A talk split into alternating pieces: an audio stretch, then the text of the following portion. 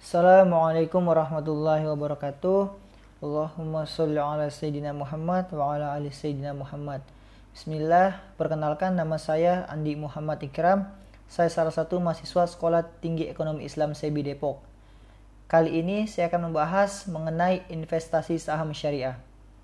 Investasi di saham syariah itu halal dan sesuai syariah sebagaimana ditegaskan fatwa D S N M U I dan standar syariah internasional A A O I F I. Sederhananya, investasi di saham syariah itu layaknya investasi langsung di sektor real. Maka memastikan saham sebagai modal transaksi bagi hasil dalam bisnis yang halal adalah cara menjelaskan parameter kesesuaiannya dengan syariah.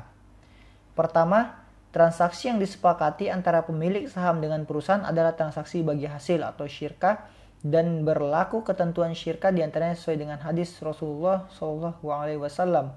Artinya, manfaat didapatkan oleh seseorang disebabkan ia menanggung resiko. Hadis riwayat Tirmizi. Standar syariah internasional A A O I F I menyimpulkan juga bahwa saham itu modal dari akad syirkah bagi hasil, oleh karena itu mengikat ketentuan akad syirkah.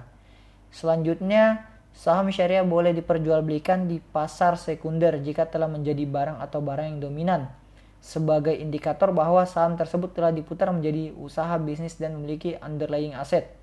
Sebaliknya, jika masih berbentuk uang, maka jual beli saham merujuk pada kaidah yang berlaku dalam transaksi jual beli mata uang. Kedua, saham tersebut menjadi modal investasi karena saham adalah bukti penyertaan modal dari investor kepada perusahaan. Sebagaimana pengertian saham syariah, yaitu bukti kepemilikan atas suatu perusahaan yang jenis usaha, produk, dan akadnya sesuai syariah dan tidak termasuk saham yang memiliki hak-hak istimewa.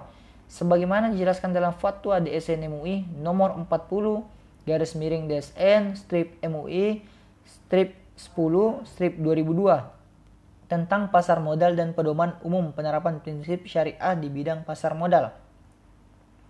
Hal yang sama ditegaskan oleh regulasi bahwa saham tidak bertentangan dengan prinsip syariah karena saham merupakan surat berharga bukti penyertaan modal dari investor kepada perusahaan, yang kemudian investor akan mendapatkan bagi hasil berupa dividen.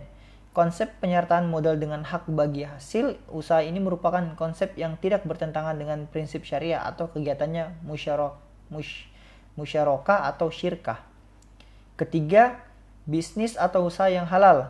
Setiap saham syariah adalah penyertaan modal di usaha yang halal dan sesuai syariah karena seluruh saham yang diperjualbelikan sudah melalui seleksi otoritas jasa keuangan O J K atau pasar modal syariah.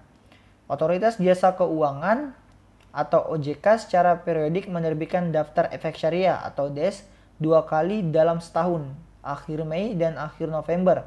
Daftar efek syariah adalah kumpulan efek yang tidak bertentangan dengan prinsip-prinsip syariah di pasar modal yang ditetapkan oleh O J K atau pihak penerbit D E S.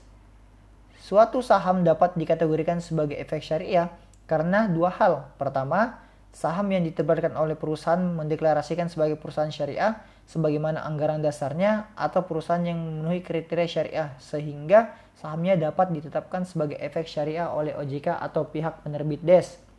Kedua, bisnis screening yaitu tidak melakukan kegiatan usaha yang tidak halal seperti perjudian dan sejenisnya.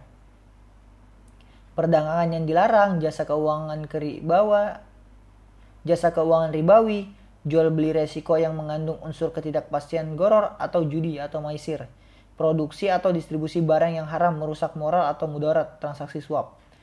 Finance screening yaitu total uang berbasis bunga dibanding total aset tidak lebih dari empat puluh lima persen, pendapatan non halal dibanding total pendapatan tidak lebih dari sepuluh persen saham syariah.